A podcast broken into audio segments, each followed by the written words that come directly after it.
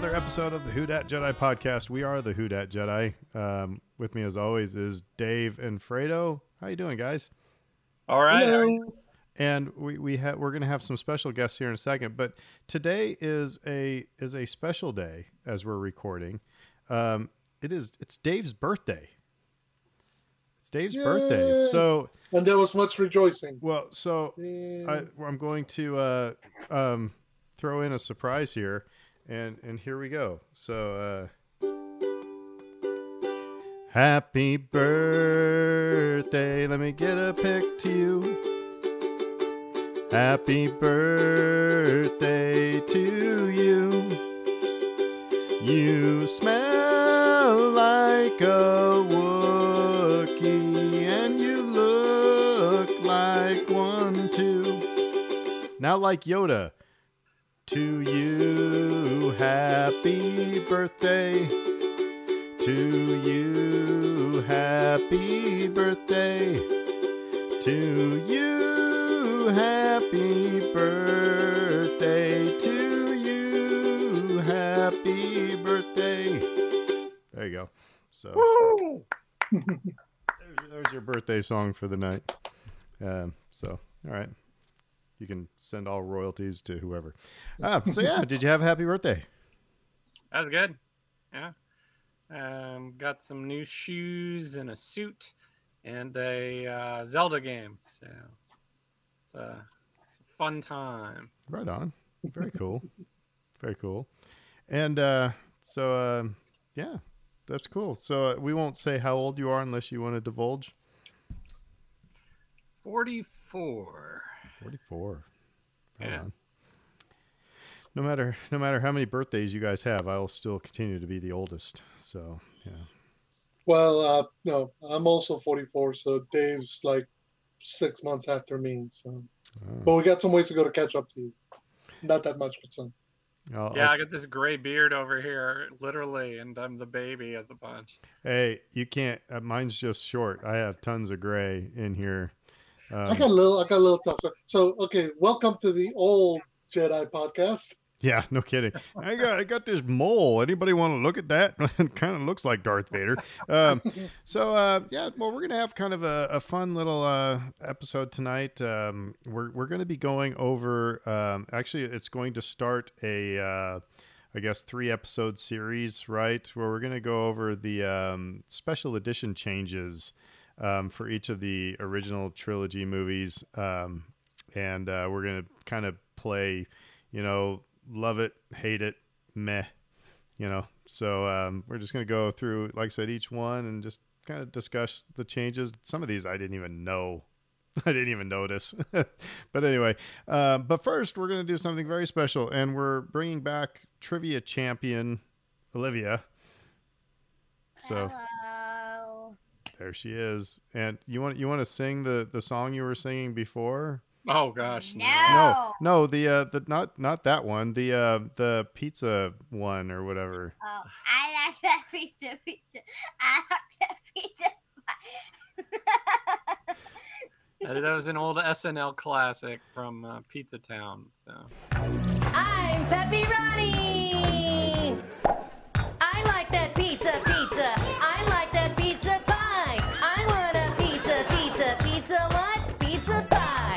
It, so- it sounds like it cracks her up more than about anything on the planet. So, uh, Yeah. so we're gonna do a, a little extended trivia here. Um, so let's uh, get the glasses on, and um, we'll warm up. We'll let uh, Fredo go first since he's well rested.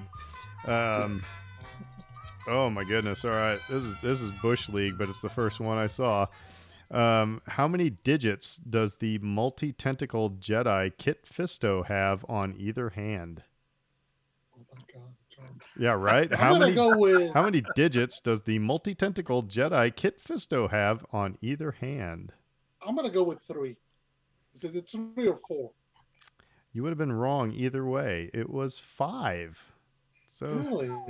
surprise, surprise. It is. I am surprised. you know, I suppose he does he does a little force push before he does his creepy smile. Um, Yeah, but then it's almost like he's got the webbed hands. Smile.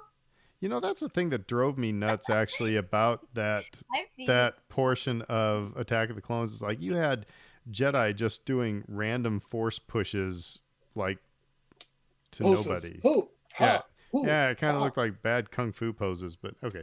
Um, all right, Dave, the birthday boy, to you. Not going to go easy on you. First one I look at. Who comes to a grinding halt in his orange and black pod a few hundred meters shy of the finish line? Who comes to a grinding halt in his orange Oh. and black pod a few hundred meters shy of the finish line?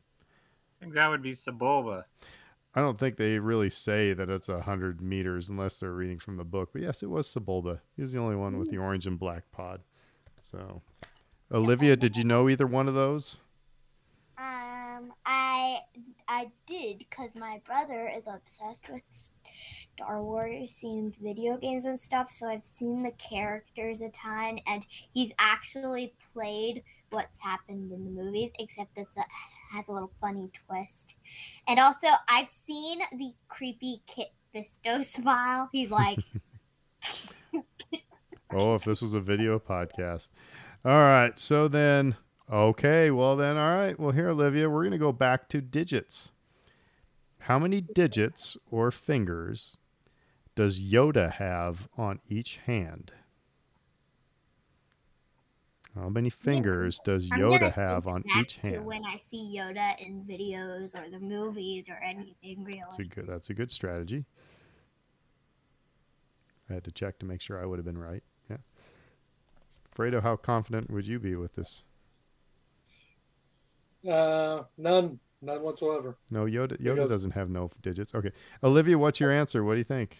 I'm guessing three or four. Ooh, one of those answers is correct. Gotta pick one.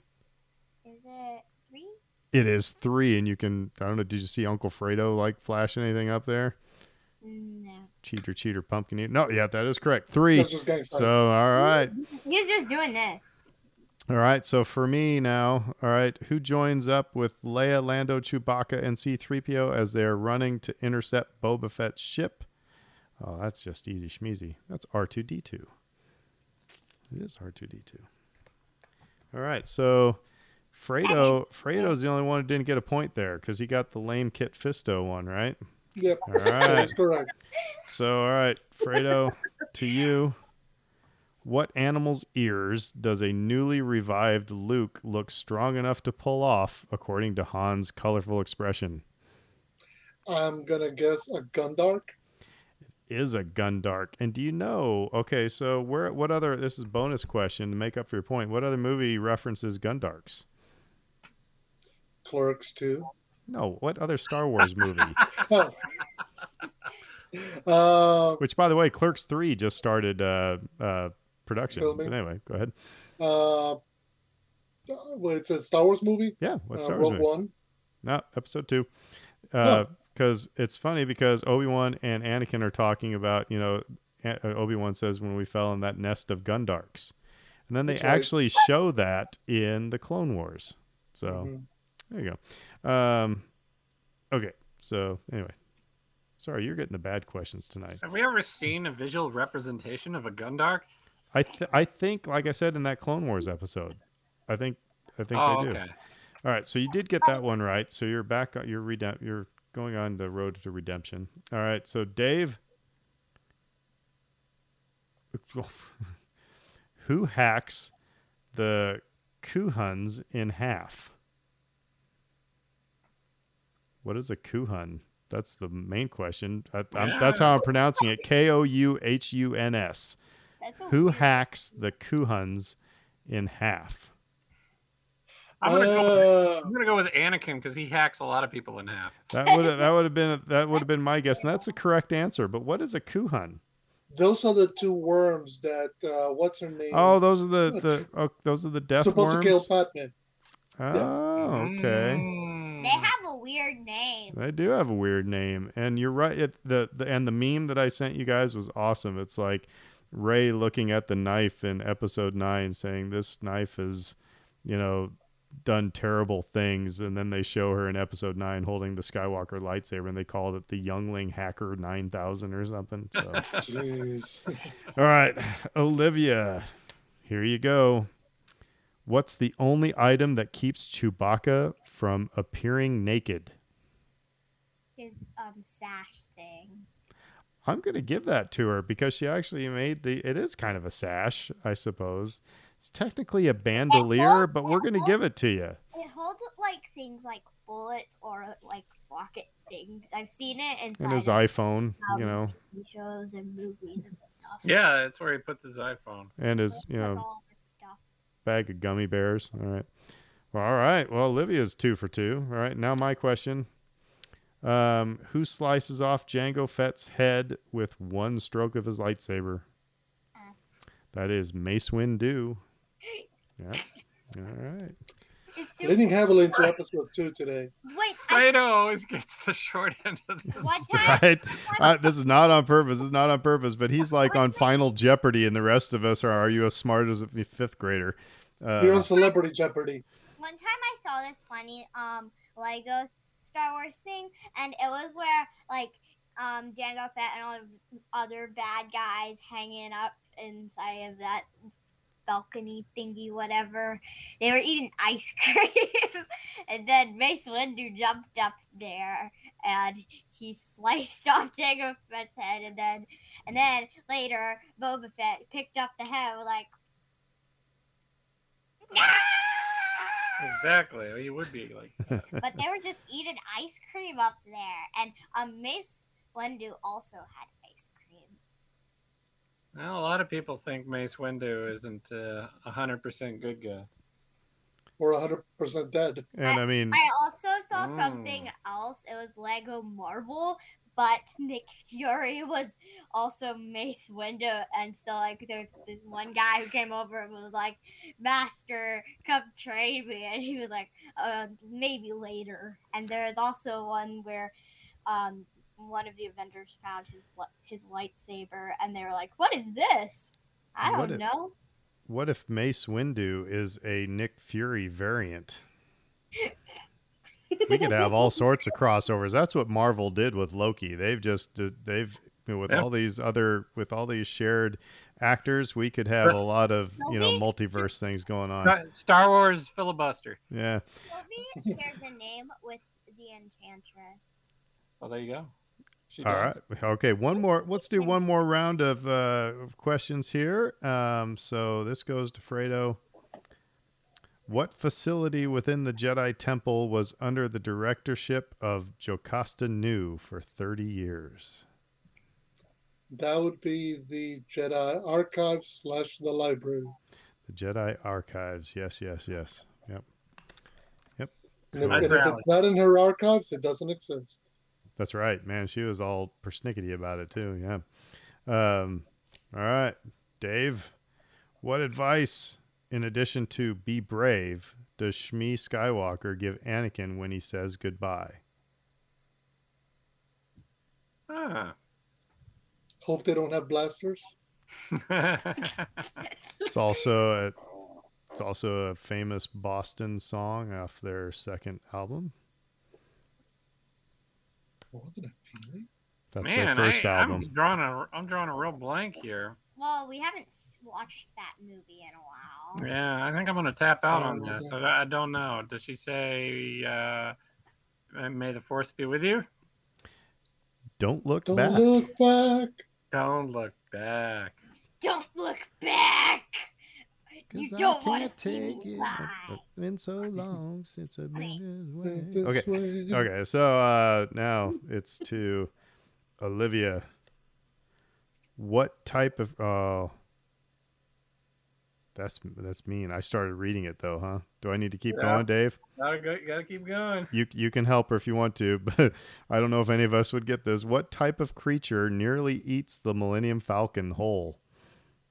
I know what I would say, but I don't know if that's the technical geeky answer. I don't think it actually has a name. Well, what would you call it? I, I don't know. The space creature who loves to eat ships. Well, uh, yeah, what does it kind of look like? It was like squishy, basically, and it had a ton of colors. Like all space creatures do. Oh. What Uh, other what other kind of thing that we know or like you might see? I know they leave trails around your sidewalk and stuff. They're all squishy. Snails. We're pretty close.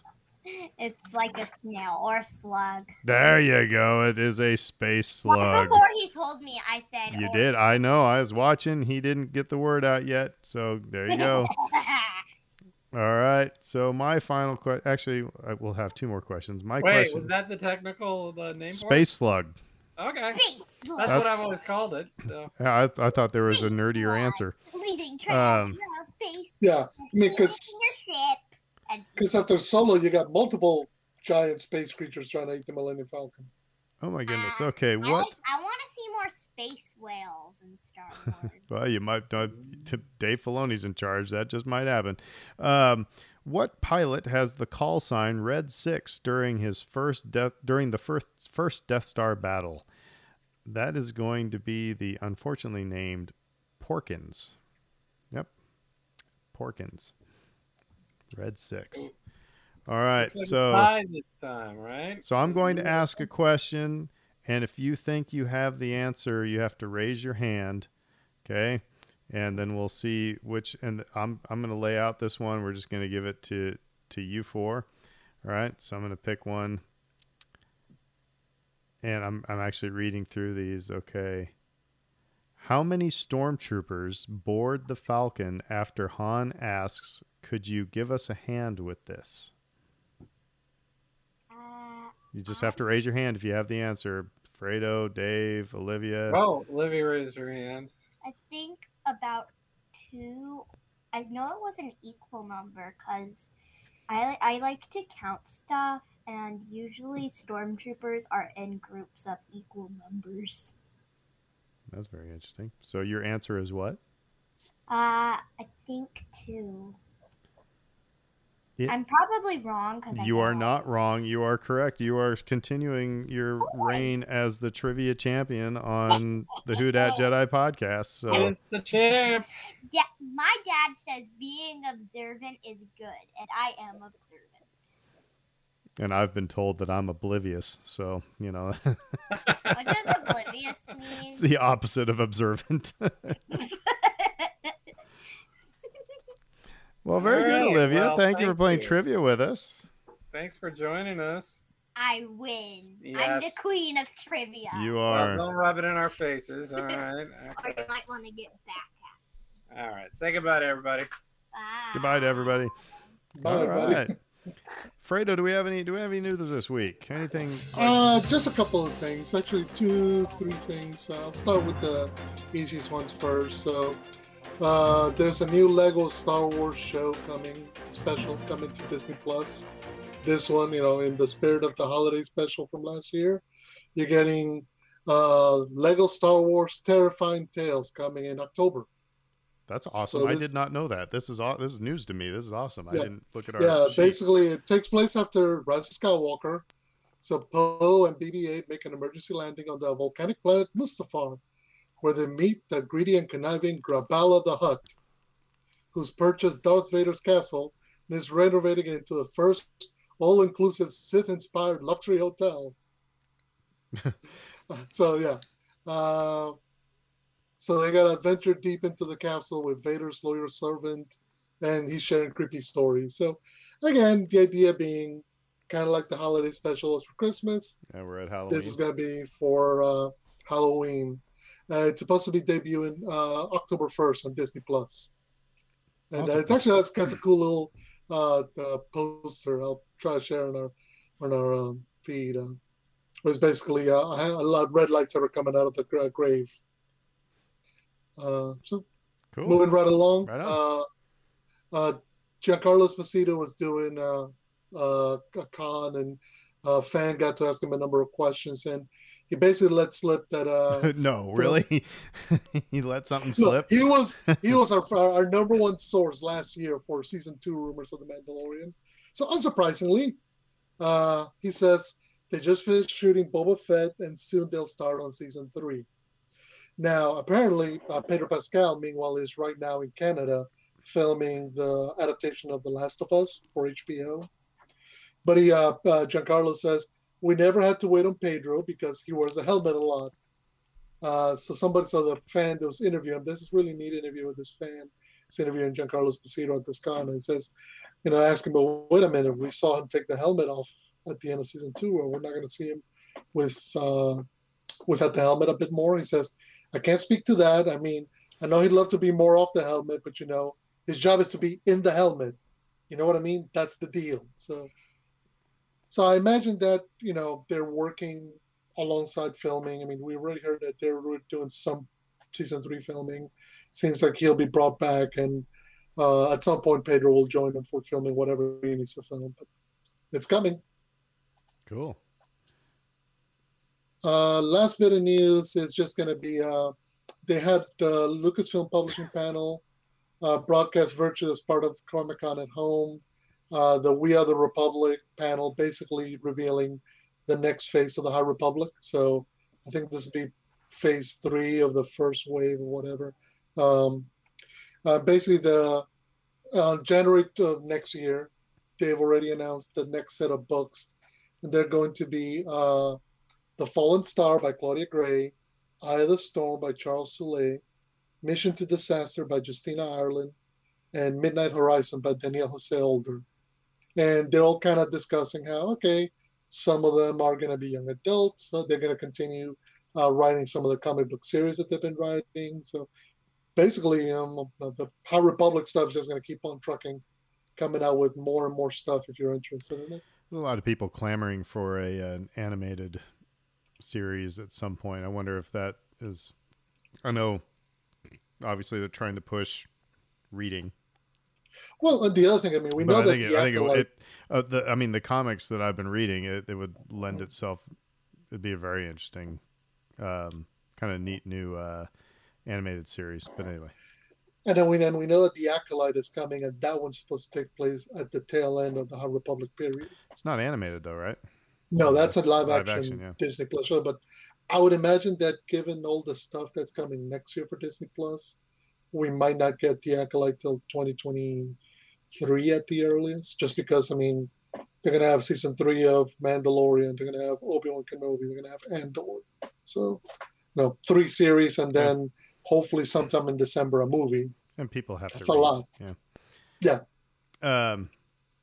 So, uh, by the way, okay, so uh, Dave, I don't know if you heard this yet.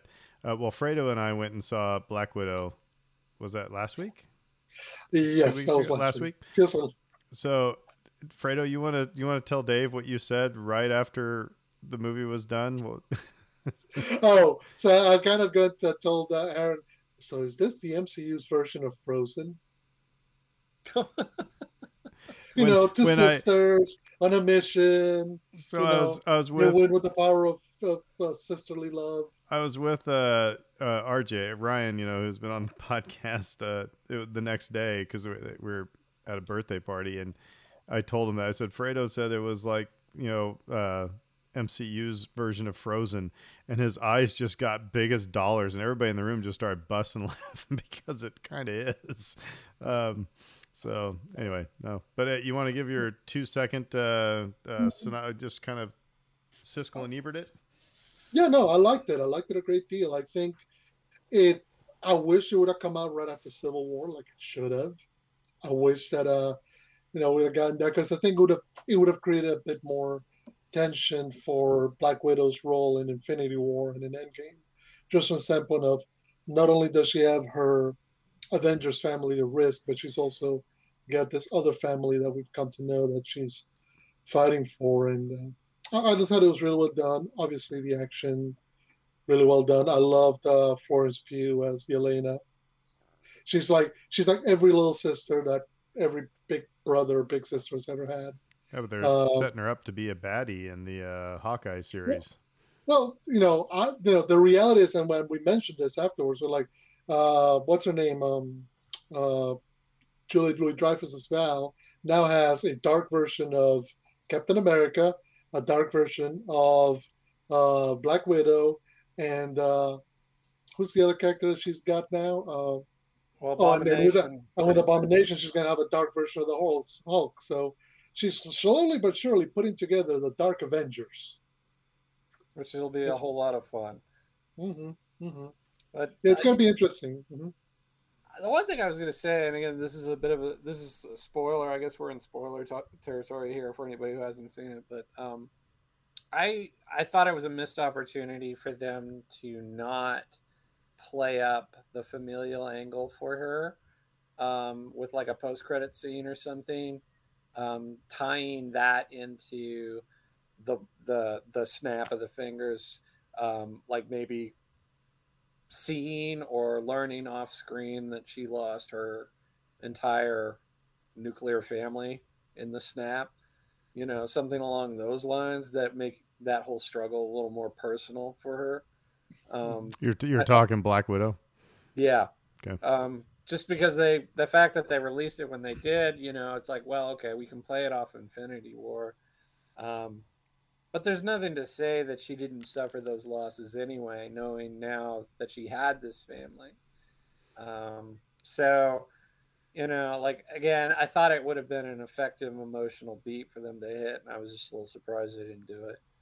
Hmm I think again, well, it's one of those things that that's kind of why I keep saying I wish it had come out after Civil War, because it gives us a lot of the background, a lot of the story that we um, were hunkering to have from Black Widow, uh, basically ever since uh, Winter Soldier, and on top of that, uh, it gives her something else. You know, it you know it puts her in a spot where you kind of recognize where she's coming from, what she's done, things she's done, and. Uh, I just I just thought it was really well done. It's uh, probably in terms of like if you're gonna like rank them, it's probably somewhere like in the upper tier of the movies because it works really well as its own story. I mean, if you just watch that movie and watch nothing else, you get the essence of the character. So to, But, uh, to to be a little contrarian here, I guess I I don't mind when it came out because and actually I, th- I think it makes it even a little bit more effective because I think if if you get to Endgame, you're you know and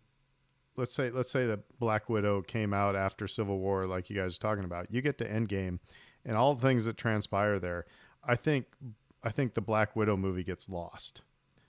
I think by releasing it now, you know, and you see those connections like, man, that makes her sacrifice so much better. That makes this, you know, connection so much better. You're it so the movie is now a little bit, you know, a little bit less forgetful.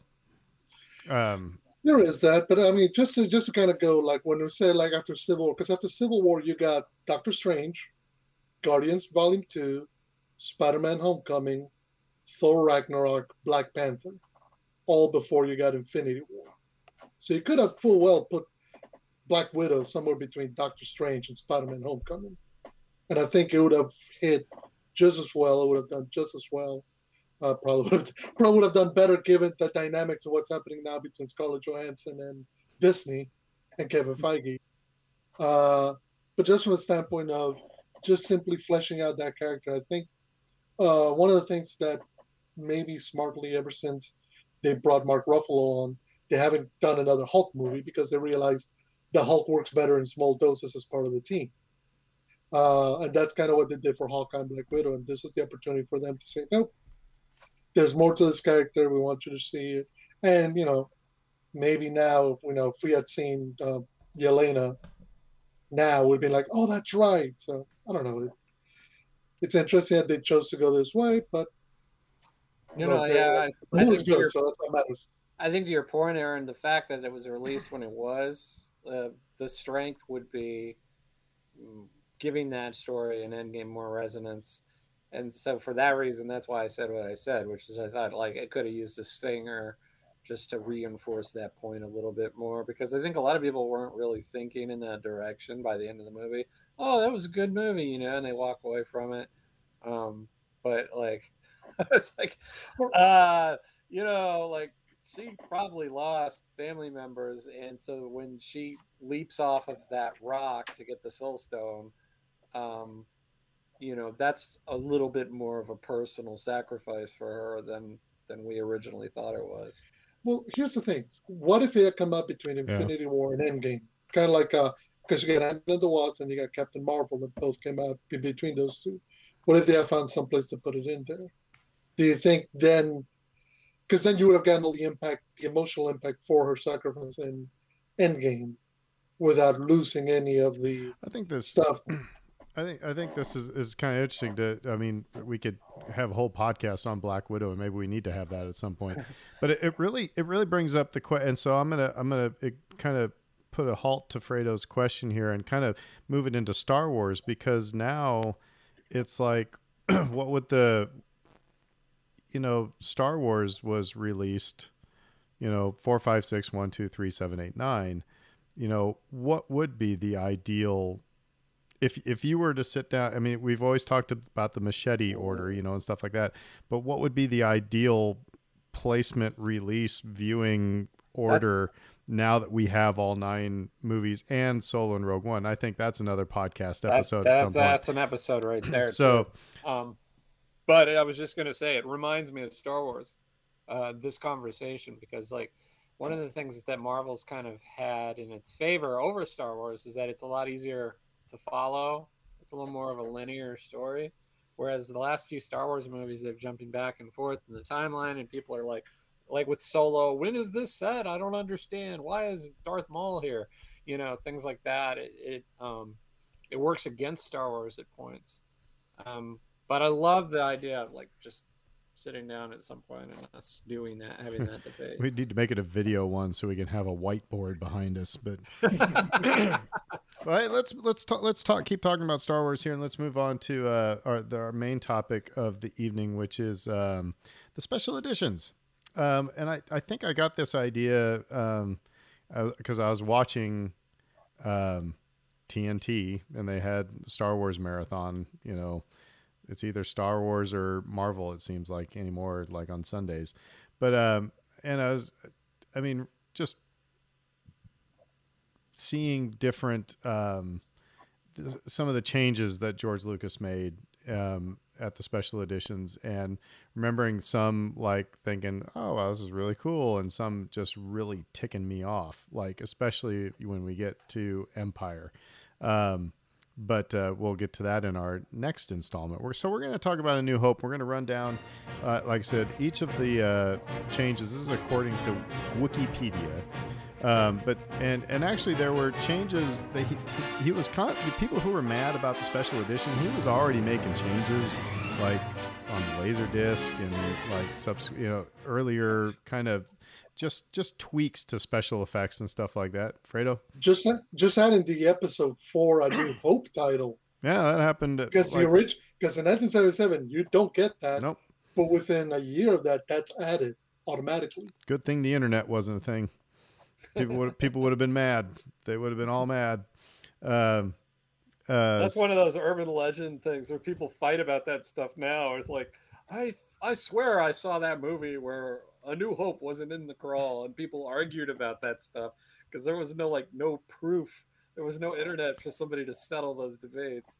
Um, but now we, we have a, a good list of some of these changes. So So now some of these are going to be very kind of superficial. You know, um, we're probably just going to whiz by them because like uh, that happened. Really? All right. Um, but you know, if we want to stop on whatever one, just go ahead. But uh, like I said, I think it's kind of a. We'll just I'll I'll read it off and we'll just go around the horn, say nothing more, but you know, love it, hate it, or meh, and then we can kind of discuss. So it'll just be kind of fun to go around the horn. So, uh, first one, the opening crawl has been recomposed again using the original 1977 Starfield and positions of the moons. The Tantive 4 and the Star Destroyer are recomposited again using different engine glow effects. A side effect of this is that the green laser bolts are faded and almost white. Meh. hmm I mean, I mean they talk That's about not it one in, word, uh, Fredo. Meh. love it. I mean, the reason I said okay, so now we can now we can be more verbose. The reason I said met is that I th- this is one I was like, did you know? It was like I didn't guess I didn't really notice it. So No, I was saying I was just gonna say uh, meh, but uh, the reality is this is one of those things that they had to do to the original uh, film footage that they had because it had deteriorated to a certain point that you're getting color degradation on stuff. But you know, it's not the thing that you're noticing first and foremost. Put that way. The um, for me, the DVD was when I really noticed like the vibrancy of that of those engines and the color coming out and just the sound and um, it was like it was just like reinvigorated for me that whole sequence and uh, and to me that's one of the most important sequences in Star Wars. So uh, I like that they touched it up. Cool. The sunset over the canyon that R2D2 travels down has been enhanced and lengthened, and the canyon scene has been darkened. Um, I like this. That's all right. Yeah. Meh. Like it, yeah, not lo- not quite love it, but like it. You know, i if anything, it just kind of made um, it, it gave some variance to Tatooine. Because I mean, every everything l- was like the same amount of brightness and color and everything. So if anything, it just made it a little. I'm sure somebody is out there going to say, you know, yeah, and it made the whole scene more, you know, ominous that the Jawas were going to come get R2D2. I don't know, but Well, maybe Um, a little bit. Like honestly, like it, it they they creep out of the shadows, and it was it's a little unsettling to see R two get cut down so quickly. But uh, yeah, no, it's just like you said, it's a nice variance. Now, um, they actually left one out of this list. I'm going to say the thing that I noticed because uh, there, there seems to be one in between here. Um, the effects on R2 when he is shot by the Jawas is a gazillion times more vibrant. That I remember watching this in the theater with my friends in 1990, whatever it was, seven, um, and or 97. Yeah. yeah, whatever. And it was like, holy cow! We all just, I mean, that was the moment when we like noticed how bright this was, and that, like I said, all the things around R two. Um, but the next one they have is a revised Jawa sandcrawler, has the sky darkened, uh, with a few scattered stars. And then I'm going to combine this with the next one. The shot of the sandcrawler coming over the rise was reshot using the original model. The new shot is longer and closer with the camera panning to follow the sandcrawler. So, um, I like the sandcrawler stuff. Yeah, love it. hmm It's good.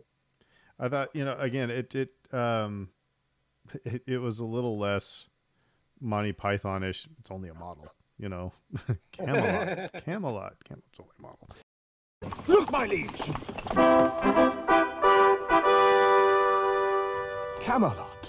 Camelot. Camelot. It's only a model. Um, but I mean, in the grand, it- it's one of those things. I and it was also so well done that it's not one of the new effects that you notice right away. It's one I think when it passes, you're like, was that new? I think it was new. You know, so because when the special editions came out, weren't we all like looking for all the new stuff? Yeah, you know, trying to figure out what was different. This was one that was like I, I remember kind of going, "Is that the same?" You know, so that means I thought it was. It must have been a good ad then, if it was, you know, unnoticeable. Um, which sounds weird, I know. Um, okay, well, how about the new digital matte painting of the Sandcrawler and Extended Sky were added when the Jawas are setting up shop in front of the Lars farm. Artificial zooming is also present. More vap- uh, evaporators have been added, but they disappear in subsequent shots.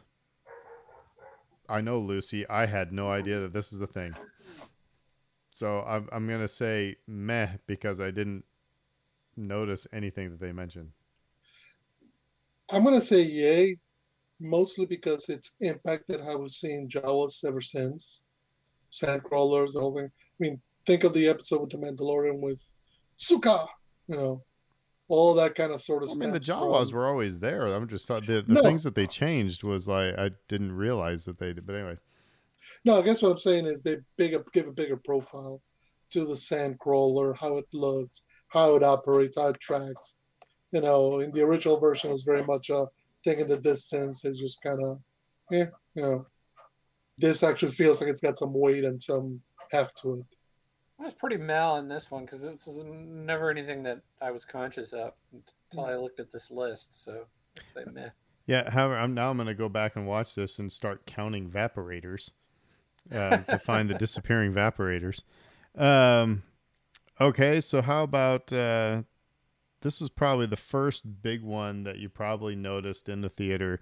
The extended shot of the stormtroopers search for the missing droids with additional troopers riding dewbacks. A Sentinel class ran- landing craft can be seen taking off, and new costume stormtroopers have been added to the scene. Um, I, I, I'm going to go halfway between love it and meh. Um, Dave? Yeah, it's in pretty similar territory. It wasn't a very big deal. It's sort of, I'd- I'd say meh. No. Well, the reason the reason I said between love and Matt because I I like how they added the stormtroopers, but I just thought the execution was kind of bad. So I wasn't to the point where I want to say hate it because it. I mean, the digital. Uh, I like the dewbacks moving, but when you put a fake stormtrooper on top of it, it looks really fake. Even you know, it's like I know the dewback is fake, but when you put a fake stormtrooper on it, it looks even more fake. And you know, so that was that was the thing that kind of drove me nuts on this. You remember the old? You remember South Park when they made a joke of this? Yeah. I was saying how they, oh, we always dreamt of putting dewbacks and uh, you know, shuttles and, and stormtroopers in our first episode. Now we have the technology to go back to. Well, I mean, the thing is, is that it, uh, it it made it look like more of a deal. I mean, this so this this edition is a good edition, um, and because otherwise it was like Olivia said, it's just like you know two two stormtroopers and one looks or droids. You know, I mean, it, it always seemed like if this was such a big deal, what we just sent like four people down to the planet, and now it looks like more more of a thing. You know. Um, and again, we have to go back to what was the special editions doing? It was they were playing around with technology because they had the prequels coming. You know, they this was all about R and D. You know, um, but like I said, this scene here, like I said, I was, I I love the addition of it. I just am falling back to meh because of the execution of some of that, um, you know, digital stormtroopers. Okay, the next one. The Lars dinner scene has a slight audio manipulation from Aunt Beru. Quote, Luke's just not a farmer, Owen. He has too much of his father in him. There is a slight pause before she says father, and the word father is changed to sound more worrisome. Hate it. I, I'm going to go meh because I didn't notice it. Yeah, I didn't notice it either. I guess I'm going to have to go back and watch it. So I you, you hate it, Dave? Oh, I noticed it the very first time I saw it. I was like, why did they change the audio on that? It sounds weird. Oh, really? There's like, the, yeah, there's this weird pause before she says father. He has too much of his father in him. and it just, I don't know, it just irked me a little bit. Oh wow! Now I'm gonna have to. I'm gonna have to look for that. Like I said, I've, this is not. This is one I was like, this is a change. I was like, that's all in the movie. I guess I didn't notice it. That's interesting. Oh, I say hate it, you know, tongue in cheek a little bit too. Well, right. That's what yeah. all this is. It's not like we're over the moon with anything. We're not, Yeah. you know, totally ticked off by something until Empire Strikes Back. Um, but, um, but, um, yeah, no, I guess now the way you put that, yeah, I guess I, I wonder, I wonder why that didn't stick out to me because that's, I, I mean, that's, I'm, now I'm really hung up on it because it's like I'm the kind of person I don't have perfect pitch, but it drives me bonkers when a cover band does a, or somebody covers a song and does it in a different key. I can always tell that it's like, okay, this isn't something's not right. You know, I don't know what key you're playing in, but it's not in the original key. That's kind of where I, so that that's an audio cue that I would think like I would have picked up on, but apparently I'm I'm back to being oblivious. So interesting. I'll be looking for that now. Hmm. All right. So, how about shots of the land speeder in motion have been enhanced to improve the shadow and make it look further off the ground? Love it. Yeah, I love it. It's one of those again. It's those things that they have to go back and kind of repair. They didn't realize they used Vaseline to smudge it out in Yeah. the original. But you go, okay. I'm glad that they were able to use the technology to fix some of that stuff now. Yeah, I'll say I love it. Yeah. I mean, this, it, yeah, it, it made it look less garbage uh, without making it look like 1997. You know, it was, I, that is one where I could see, yeah, that's what I originally wanted the land speeder to look like. We just couldn't do it. Now we can. It's fixed. Yay. So love it. All right. All you listening, keep track of these. And if you disagree with us, you know, flame us on Twitter. Um, all right. So how about the new CG shot of Ben Kenobi's hut replaces the previous shot of the land speeder parked next to uh, next to it. Um, I wasn't wild about this. I was meh. I mean, Yeah, meh. I'm I'm between meh and hate it because I didn't have any problem with the way it looked in the original. You know, the the new one in the special edition looks like something out of the Clone Wars animated series. I thought the new one looks sort of like Jabba's palace to me. It, it it just it sticks out like a sore thumb. It doesn't it doesn't fit.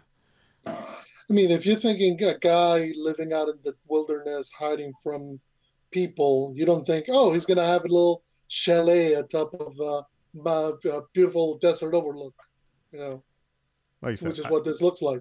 I, I, I- just think this was kind of an unnecessary change because there was nothing wrong with I don't I don't know what was wrong with what we had before. Now when we get into Mos Eisley here in a few minutes, I mean there's there's things that needed to be done there. So but here I think it was just like oh, let's just let's just do it because maybe I think the old Ben's hut now sticks out like a sore thumb given what they did in Mos Eisley. So the next one here well, I guess we're in Ben we're in Ben's hut here. So when Luke swings his father's lightsaber in Ben's hut, the effect has been redone and the blade looks greener than the more normal sky blue. Um I- I'm meh. Uh, it bothers me later on, but in this scene, it doesn't bother me. Meh. Fredo, do you have a vote? Yeah, I'm kind of I'm kind of meh about it. It uh, you know, it's it's not put it this way. It's not the the, the effect, the lightsaber effect that I would have fixed first. Right. Thank you. We're we'll get to one later, we'll right? get to it. Yeah, um, you know, so here I don't. First of all, I don't. I've never noticed it being a little bit more green, um, maybe a little less blue, um, and I I like the the bright blue. That was kind of the the coolness. So anyway, but just kind of meh. Um, so skeletal remains of Aunt Beru and Uncle Owen were enhanced. I Didn't notice that. So I guess it's a meh.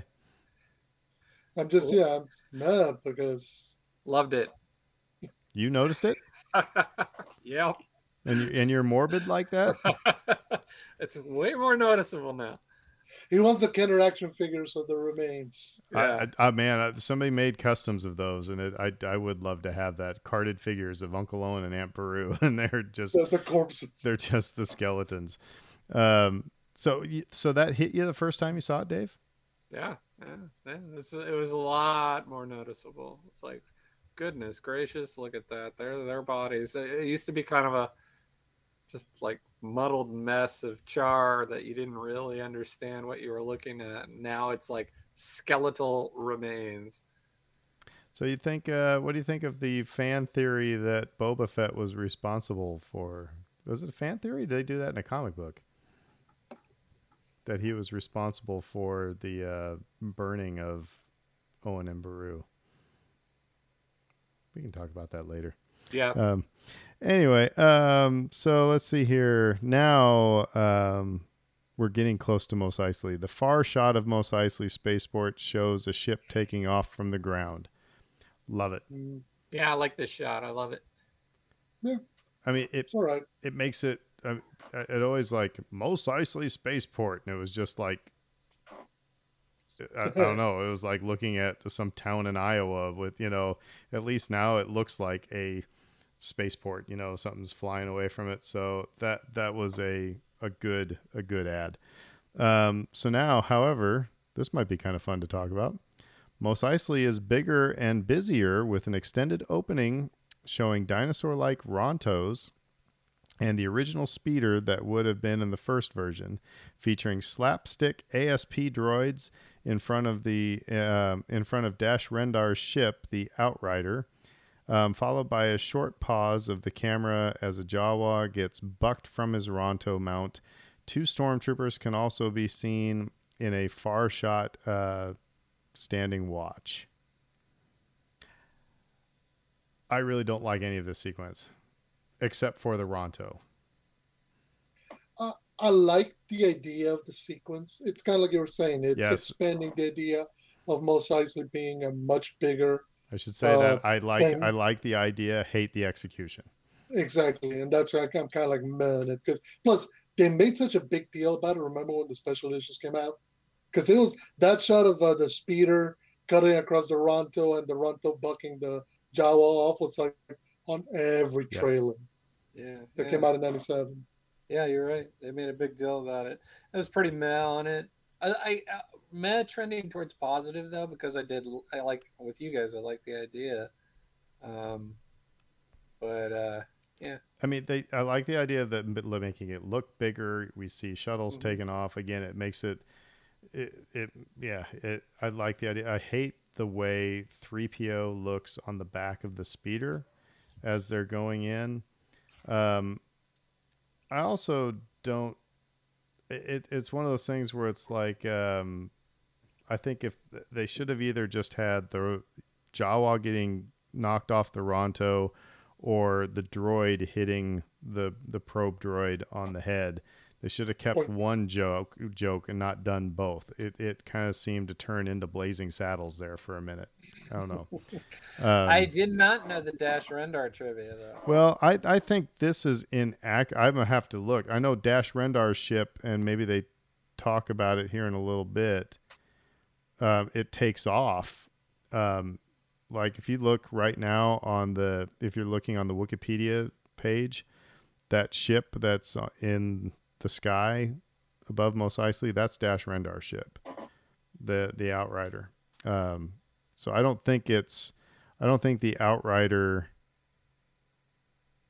is on the ground like it says here in Wikipedia. We'll have to check. Um, so going on, due to color timing errors, a pink glow was apparent in many of the new Tatooine scenes, including the extended entry into Mos Eisley. Um, this is this was not an intended change, but I have noticed this. It looks weird in some places, around buildings and such. I say Mac? because I've never noticed. So I'm not saying Uh, I love it. I'm just this is kind of one of those things. I don't think it's a love hate thing. It's just you know, and it's one of those things I can't believe after they're you're trying to add all these things and make things look better. Why would you let something that makes it look crappier slip through? Yeah, that's what I'm gonna go with hated. Not because I've necessarily noticed it, but this is probably the difficulty with what they did here, because they were basically superimposing CGI sets, costumes, characters onto a scene that had already been filmed uh, with a real background, with real sets, Yeah. with real characters. So the juxtaposition of what was filmed in 1976 and what was digitally superimposed in 1996 is very stark.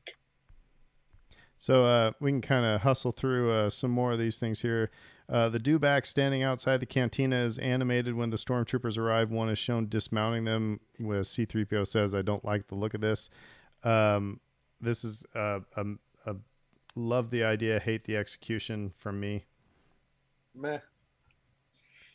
I liked it. I like the little dewback, kind of like you know, you know, making a sound at R two as it passes by. Like, But but here's my problem: the the one with the stormtrooper dismounting, you never see it unless you're Mhm. watching it in the theater or you're watching it on a letterbox format. Something. If you're watching it, um, like on TV, you're not seeing that stormtrooper because it's cut off. Was there a dewback in the scene with um, um, you don't need to see their identification? Um, because No. I feel They- like there was a dewback they- added in front. Yeah, they put one in front uh, I when, right know. before they. Yeah, when uh, When they No, first actually, pull been- up, it wasn't a dewback, it was a Ronto, I think, that crosses in front of the camera. yeah, that crosses okay. in front of the camera before the two stormtroopers uh, pull Luke and Obi I felt like that was an addition as well. hmm hmm Okay, the Mark IV Sentry droid has been digitally added to most scenes with Imperial stormtroopers on Tatooine. So a little probe droid thing. Yeah, it's Uh, floating around. I'm I'm just kind of meh. It was it was unnecessary. It, it doesn't bother me. Yeah, I'm gonna go with hate it just because it's the kind of thing that calls attention to itself. Whereas I never ever question, well, why don't they have more technology out there? I'm just like, it's the Empire. This is the butt end of the universe. Yeah. Of course, they're gonna send. They're not gonna send out all this technology out there. They're just gonna send more stormtroopers. I'll just say meh. New aliens are seen in the cantina, replacing the Wolfman characters in two shots. Uh, though the Devil still appears in the cantina. Although these new characters look different from each other, they are actually both portrayed by the same mask. The mask was turned around backwards for the second creature. Um, most of the no creature, idea what this is. most I'm, I'm just gonna say most of the creature changes in the cantina I did not like. Yeah, I didn't like it either. Again, they call attention to themselves. It's way too obvious. It's funny. Like I never had a problem with the Wolfman, and you know, it's it's when they're uh, show, showing you the Wolfman and they're showing you the power, all these other aliens that do with the horns. It's like, again, it's a cantina. It looks gnarly. That's what it's supposed to look like. Yeah. Uh, meh. It's just no, nothing I've ever really noticed. So Han's last line to Greedo, "Yes, I bet you have," was edited to a calmer, "I'll bet you have." We can lump this in with the next one. And one. with the next one, Greedo now fires and inaccurately aims. So Greedo shoots first. Um, yeah, I I don't like any of this. I hate it. It redraws the concept of Han Solo when we meet him.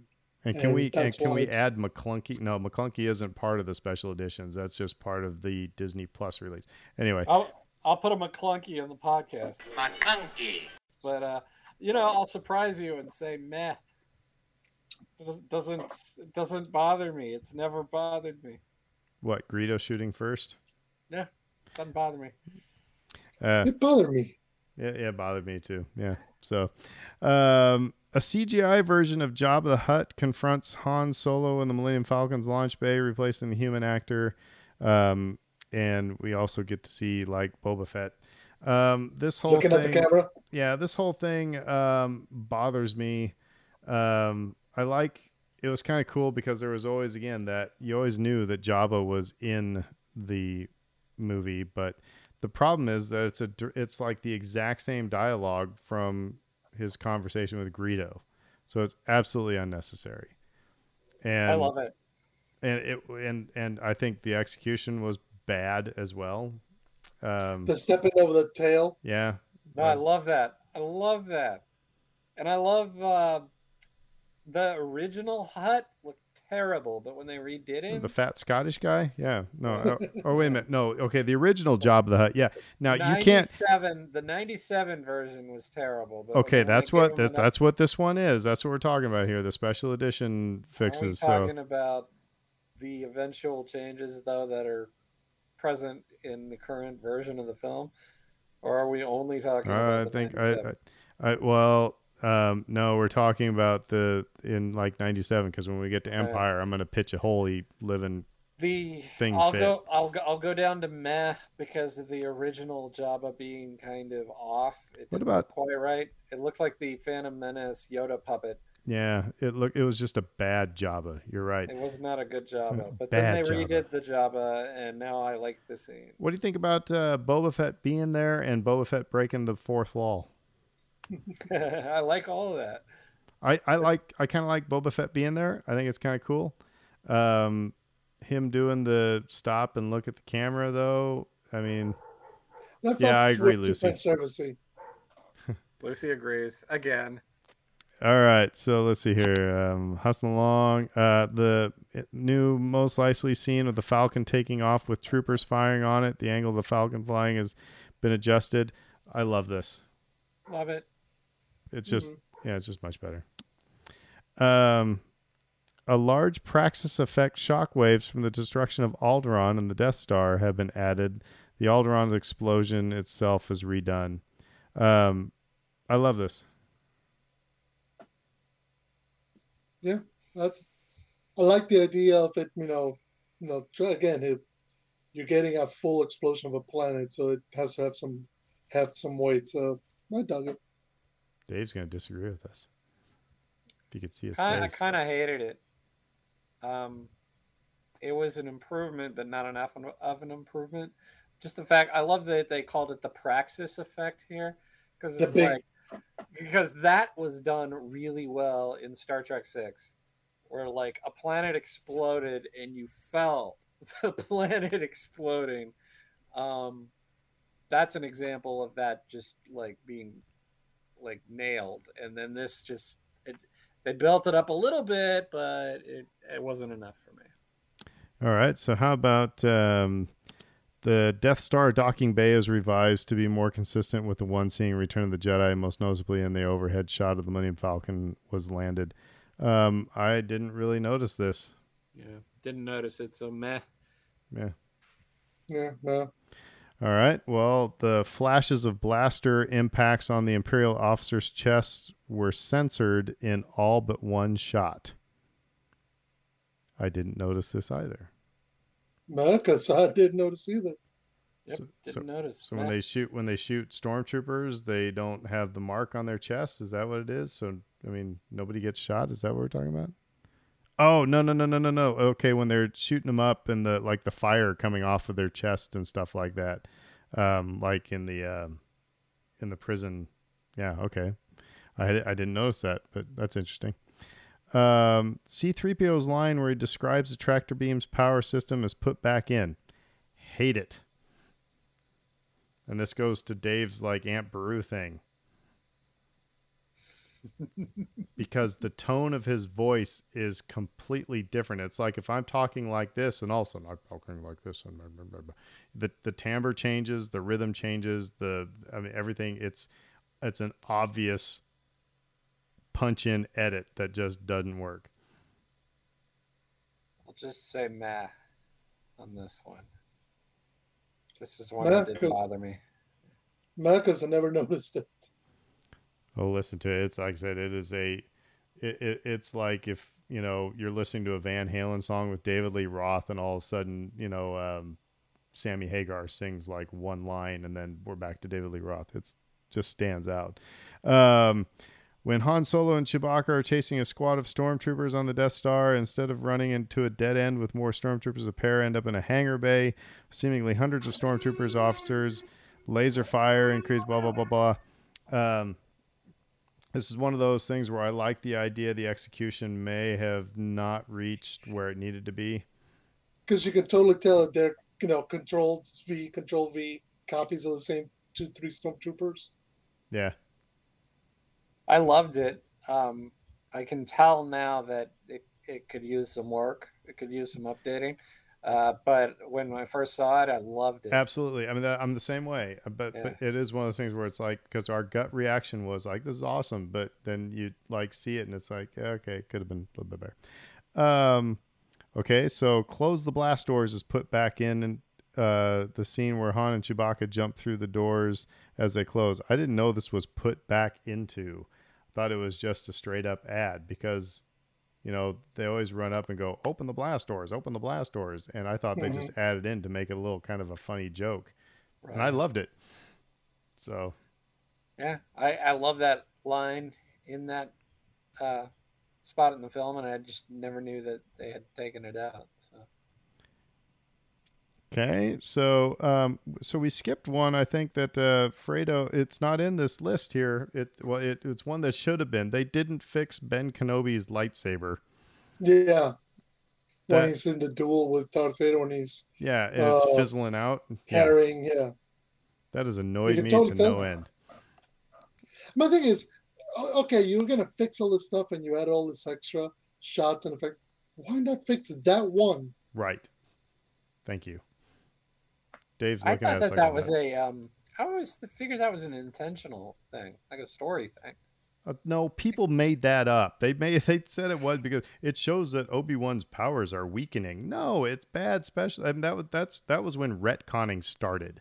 Well, there's literally a scene where it's like like sparking and Yeah, because it's just uh, it was just bad special effects. I mean, because the way they did it was just you know reflective tape and like you know it, it's. it- Are you telling me that Yeah. Alec Guinness had a fire hazard on the set of a new house? I Shooting kinda like it. sparks off and and like the thing was on fire in his hands. Basically, So, a digital version of the shot of the Millennium Falcon flying to- below the planet Yavin towards Yavin 4. Um, I love this. Uh, I love. I thought it looked a lot better. yeah. Again, it's yeah. A, a lot of. I mean, I hate to say, it, but in some ways, the special editions became the takeoff and landing special editions. Yeah. There's a lot of shots I added just to, for the sake of showing. Oh, cool! We could put this the Millennium Falcon arriving at a planet or taking off from a planet. Well, anytime you can make it look a little less like a model, like I said, the the Monty Python thing. Um, scene between Luke Skywalker and Biggs Darklighter just before the Battle of Yavin. A pilot has been digitally inserted walking past the camera at one point to mask a deleted line by Red Leader in which he indicates that he knew Luke's father. Um, so this scene with Biggs and Luke, I liked it. that was fine. I like it because it, it if nothing else, it explains some of the stuff. Because remember, uh, there's this whole subplot about Biggs going to join the rebellion at the start of the movie. That when the movie, it all went away. You know, the, um, I agree with you. I agree with you, except for that in 1977, when I was four years old, and subsequently watching this until 1997, when this all came out, I was never bothered by it. I got that he he talked about Biggs earlier. Okay, now we're talking to Biggs when he's flying. Okay, I get it. Didn't need all this big stuff. Don't mind it being in there. I agree with you, but if so, that's why I'm just kind of like, yeah, it's fine. Yeah, I'm I'm pretty meh on it. I think it's it, it's a little overdone. It's like you you it'll be like just like old times. I'm like, oh, he's dying. oh, he's dead. well, uh, I mean, I mean, tell me, who he, is he could have also said, uh, "This is my last flight before I retire." Yeah, right. Yeah, yeah, exactly. Or or when like when Dax says, you know, I can feel I can take on the whole empire on my own. All right, well he's He's like, dead. he's like, "Won't make it. We'll not make it." Put a big old sign ahead of his. All right, to Fredo's point, new CG shots of X wings and Y wings taking off from Yavin Four instead of the little white dots. I love it. That one I didn't mind. I, I, Yeah, again, I love it. like the idea of seeing them, but not every every other place. Loved it. New additional and revised dogfighting and attack run scenes during the battle at the Death Star. Love it. Love it. Kind of Love it. some some places it gets a little bit like you know you can tell it's like 1977 1997 1977 1997 you know is Mhm. but overall good good uh good choices um let's see here after red leader's unsuccessful trench run the line he's on your tail was added to the film i'm gonna go meh i didn't notice this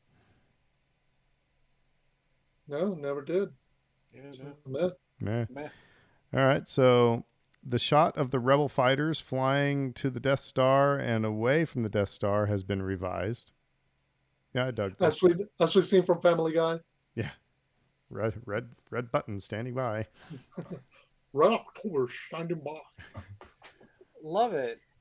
Um, Mhm.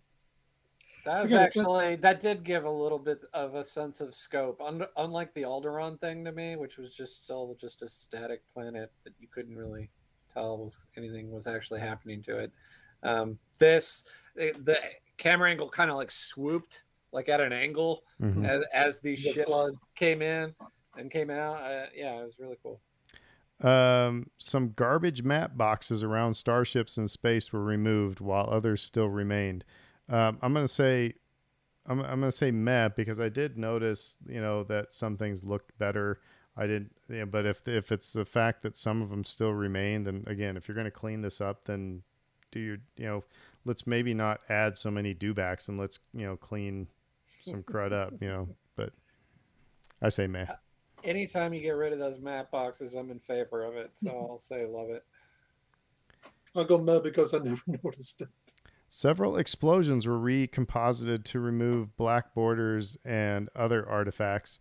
Uh, well, since there should not be explosions in space. Uh, no, um, no, I, I dug this, you know, because you know, you know some of the explosions. Although was never totally bothered by the explosions before, but it it looked like 1977. So I'd say meh. So some of these are obvious and some of them aren't, and just meh. so how about when the Death Star explodes, a new digital explosion was added. I Yeah, hated it. I I like this one because when the Death Star blew up, when the Death Star blew up before, it was like a balloon popping with confetti in it. It was like it's like all right, you know. Now there's again when you talk about scope, there's some depth to this now. I mean, when you have that ring coming out and stuff like that. So I I kind of dug this one. I guess the reason I don't like it as much is merely because I got the Death Star explosion in my head synced up to John Williams' music. And the explosion works with the music perfectly. So That's fair. that's all when they you know, they added they added the little ring of oh the the ring of fire. The ring of I fire fell going out. into a burning ring of fire. That's what I'll they should. say Re- meh on this because it's a s- vast improvement. But like the one that I always really liked and thought was effective was Death Star Two. Like that's a good explosion to me. yeah. Watching that effect uh, play out, and so like to me, like if they had kind of tried to Emulate create that. something more alike to that, I would have liked that. During the victory celebration, as Luke, Han, and Chewbacca enter the assembly hall, rebel soldiers standing on the sides were a matte painting in the original, and they are now replaced with actors composited in. Love this. Yeah, yeah, I dated it needed to happen. Yeah. I mean, anytime that you make it look less like the cardboard kid and three men and a baby, then, you know, it's, it's all pretty good. This, this is when they should have CGI composited uh, Chewie's metal in. yeah, right. Um, James Earl Jones was added to the credits as the voice of Darth Vader. I didn't know he wasn't I- in the original. I guess I didn't pay attention. I, you know, at that point. So I, I, I'm, yeah, I'm I for didn't it. know. yeah, Yeah, I'm all for it. Yeah, I didn't know that he wasn't in there originally. So yeah, put him in there. So here's one thing where I take issue. Luke's theme, they have in quote, Luke's theme is uh, partially repeated in the ending credits music to allow time for the added special edition release credits. So are they talking about the Force theme? Um, I mean, yeah. Anyway, There's a little, yeah, there's a little section of the title and in title credits that they play. They play the, the piece of music twice um, because, like they said, the the special edition credits are longer. Um, and it's it's noticeable to me, but it, again, it didn't really bother me because I understood why they did it. They had to do it. So. Yeah. Um, and finally, in addition, many of the wipes were digitally recompositive to improve quality. Yeah, I'm fine. Meh. Mhm. Yeah. Yeah. Um, I think I think the one it's interesting. Like I said, I think I think the most controversial shots were the ones around Mos Eisley, but Mos Eisley was always bothered George. He didn't think the cantina was representative of what he had in his head. He always thought Mos Eisley looked a little too sparse. Um, so that that was where he wanted to put all the stuff, and it shows. But again, it's like they should have freed up somebody's time to fix Ben's lightsaber. Um, you know, they should have, you know, pay attention to some more of the matte boxes and things like that. Um, you know, and then it's kind of funny. It'd be interesting to have somebody on ILM who worked on this listen to us go, "Oh, I didn't notice that," and what would their reaction be? It's like, it's, dang it, man! I spent like three weeks doing this one thing, and you guys say you didn't notice it.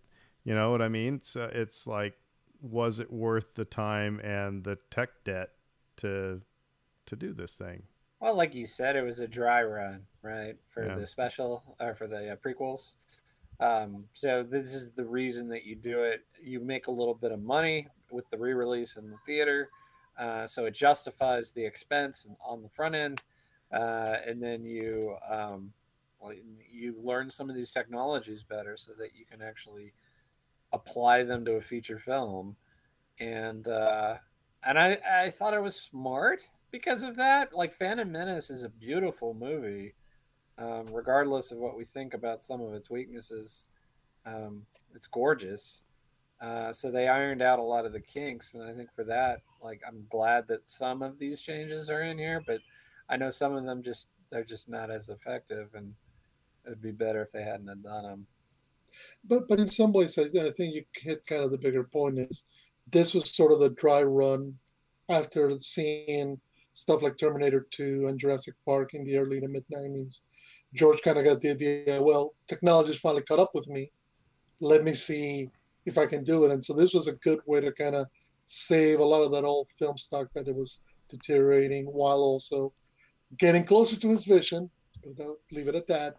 But I think, yeah, and you could actually tell even from 97 when the special editions come out to 99 how much of a leap the effects have done because they started to look cleaner and better and more seamless. And then from 99 to say 2005 with episode three, a lot of the stuff now, you know, just came a lot easier. You know, it was a lot harder to find the spot where the CGI ended and the live action began. So I want to see special edition episode two, where they replace, or and actually episode one, where they replace all the battle droids with Boston Dynamic actual robots because the technology is there. Seriously, with those that Boston Dynamic stuff, all you need is to give it a gun and you've got battle droids. So, So okay, so that's Do just not give those robots guns, please. you don't don't you don't think think they're already doing that? You only see what they want you to see.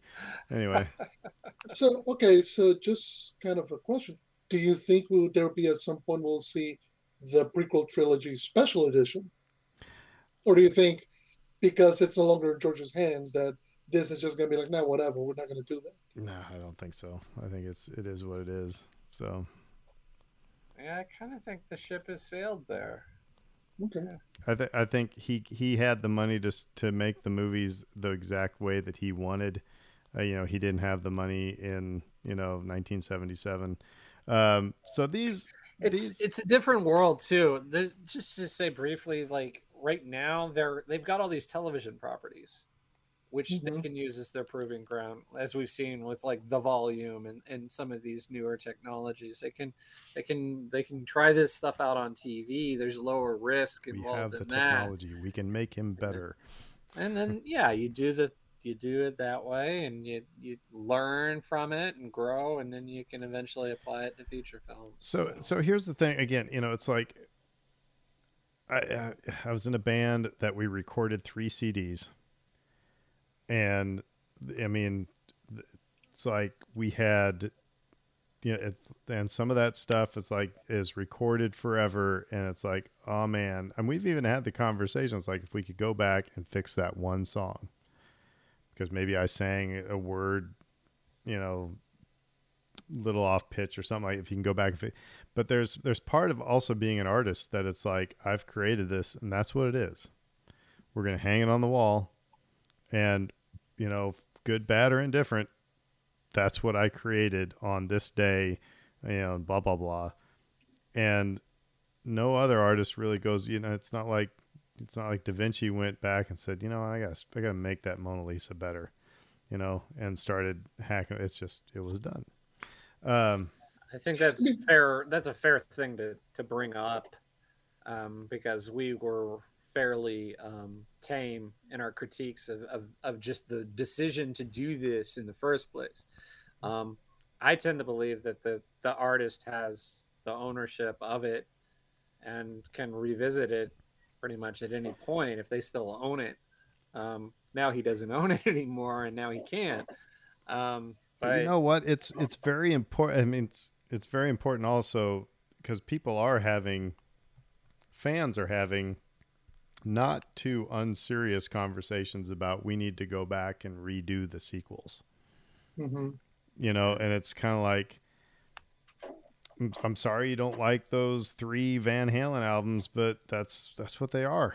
You know, I mean, that's what it is. And you know, it's or it's like you know, if you lo- U2's catalog, for example, it's like you got what you got Joshua Tree, and then what what do you got up next? Zooropa. You know, it's like they they do a hard left, and some. I mean, it's like some people really like it. Some people are like, "What the hell are they doing here?" But good, bad, or indifferent, you know, it's like that's what was released by U2 in that year. You know, so um, I think it's. I agree with you, Dave. That I mean, bands, artists, whatever, they can go back and it's like I'm to keep tinkering with this.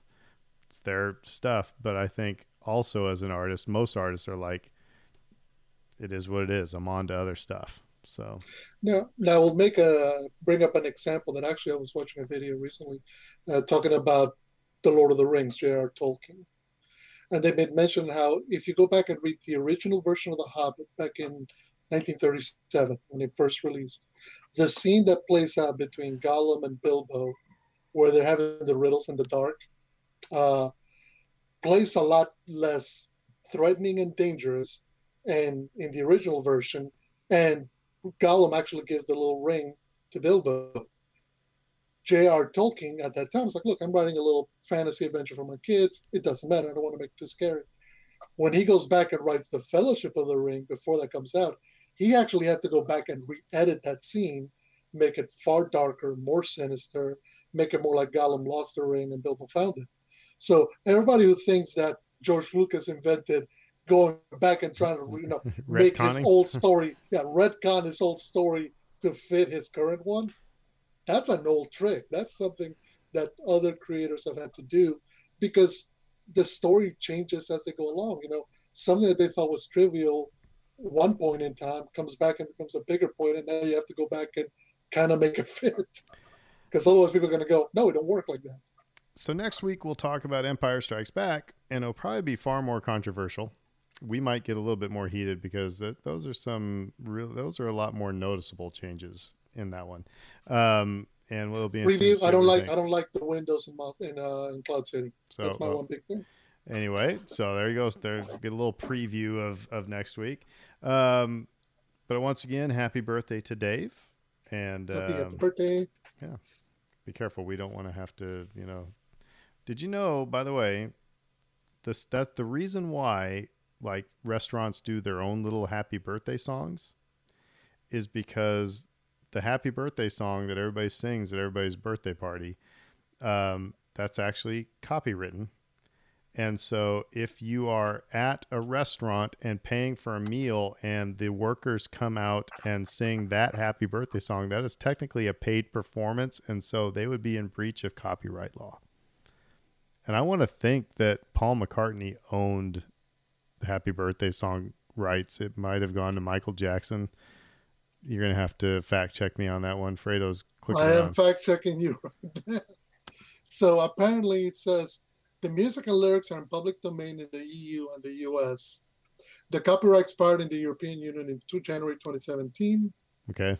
Uh, dates to the late 19th century, with sisters Patty and Mildred Hill introduced the song in Kentucky. The Summy Company, publisher of Good Morning to All, copyrighted piano arrangements and the second verse, and this served as a legal claim for registering the copyright. They became the Summy-Birchard Company and the Birch Tree Group Limited, which was then acquired by Warner Chappell Music. In 2008, Warner collected about $5,000 per day in royalties for the song. Yeah. So, so that's uh yeah. So there you go. Anyway, so don't sing that song. But I guess it's in public domain now, so sing it all you want. Mhm. Um, cool. Well, with that, we will say who dat, Who that? Who dat? and everybody have a great week. Uh, we'll see you on the flip side. Maclunkey.